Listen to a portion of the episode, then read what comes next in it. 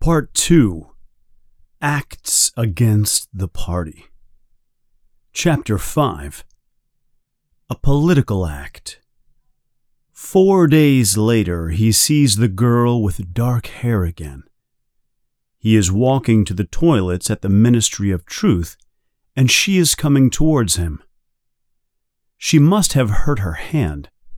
It is in a plaster cast. She has probably hurt it fixing one of the story writing machines. It is a common accident in that department. The girl is about four meters away when she falls forward. As she falls, she hits her hand again and cries out in pain. Winston stops. The girl gets to her knees. Her face has turned a sick yellow color making her lips look very red. She looks at him, and her face seems to show more fear than pain. Winston feels a strange mix of emotions. In front of him is an enemy who is trying to kill him. In front of him also is a human being, in pain and perhaps with a broken bone. Already he starts to help her.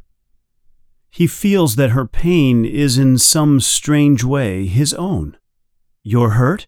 he says. It's nothing. My arm.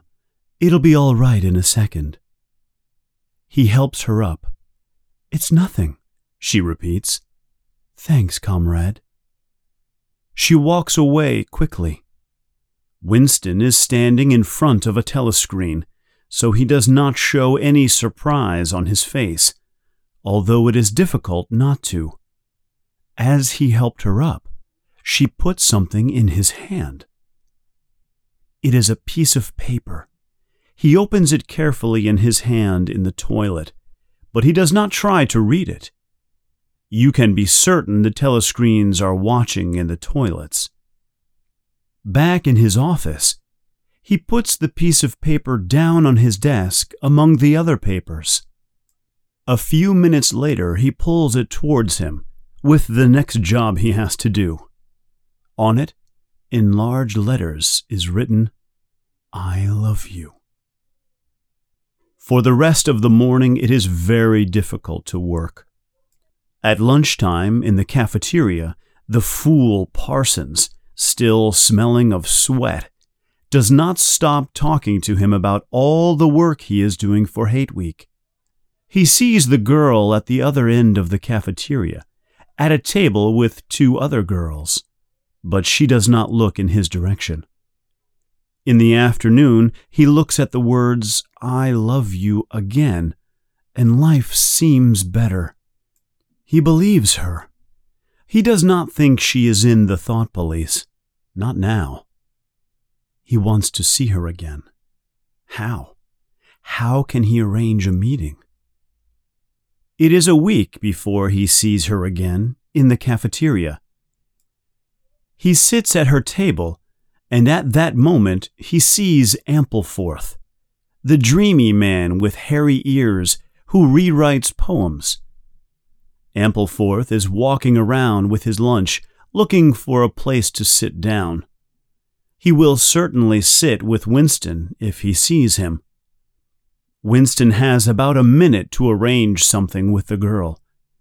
He starts to eat the watery soup they were given for lunch. What time do you leave work? he asks the girl. 1830. Where can we meet? Victory Square, near the picture of Big Brother. It's full of telescreens. Doesn't matter if there's a crowd.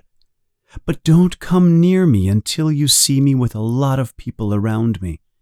And don't look at me. Just follow me. What time? Nineteen hours. All right. Ampleforth does not see Winston and sits down at another table. Winston and the girl do not speak again, and they do not look at each other. The girl finishes her lunch quickly and leaves, while Winston stays to smoke a cigarette.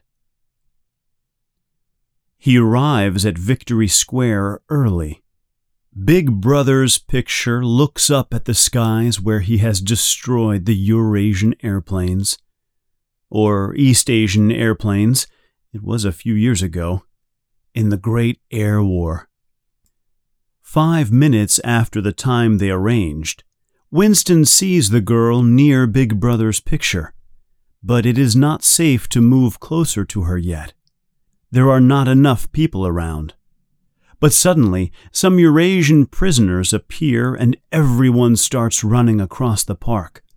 Winston runs too, next to the girl, lost in the crowd. Can you hear me? she says. Yes. Are you working this Sunday afternoon? No. Then listen carefully. Go.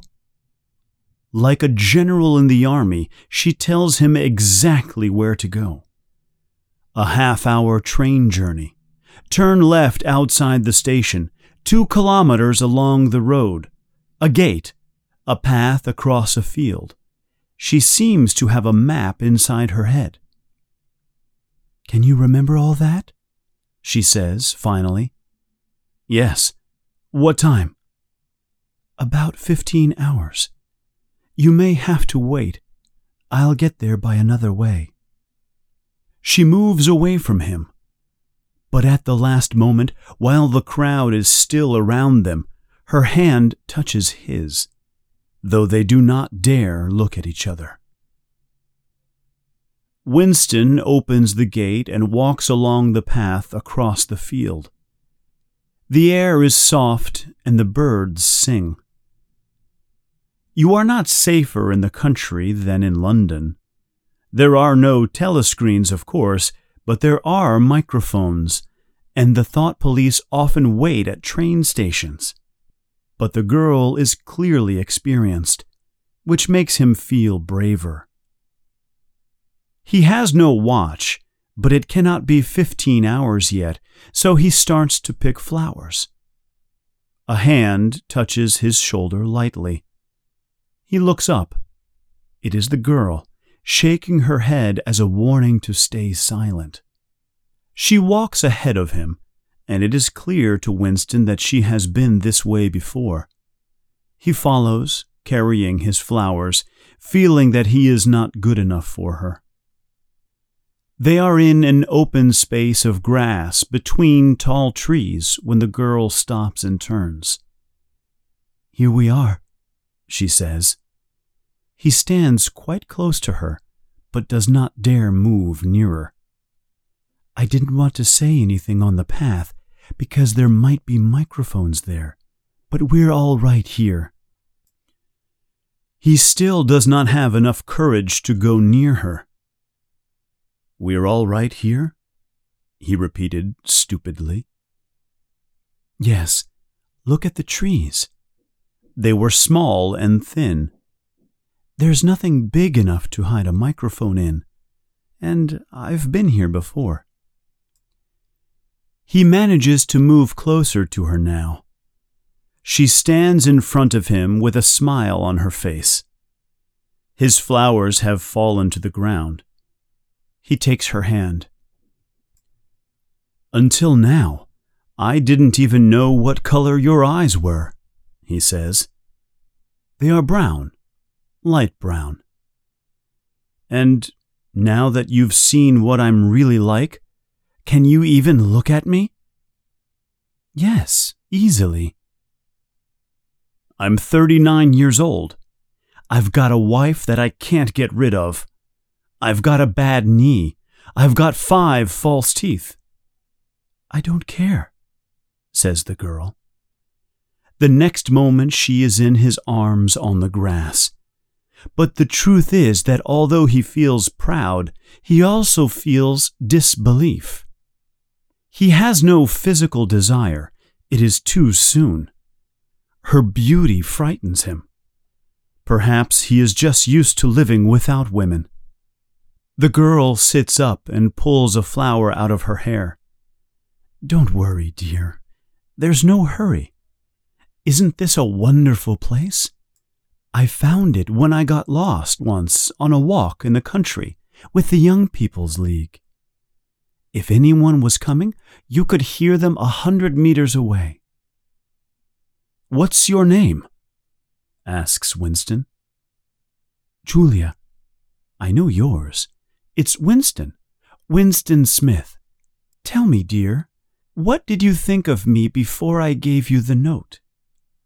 He does not even think of lying to her. It is like an offer of love to tell her the truth. I hated the sight of you, he says.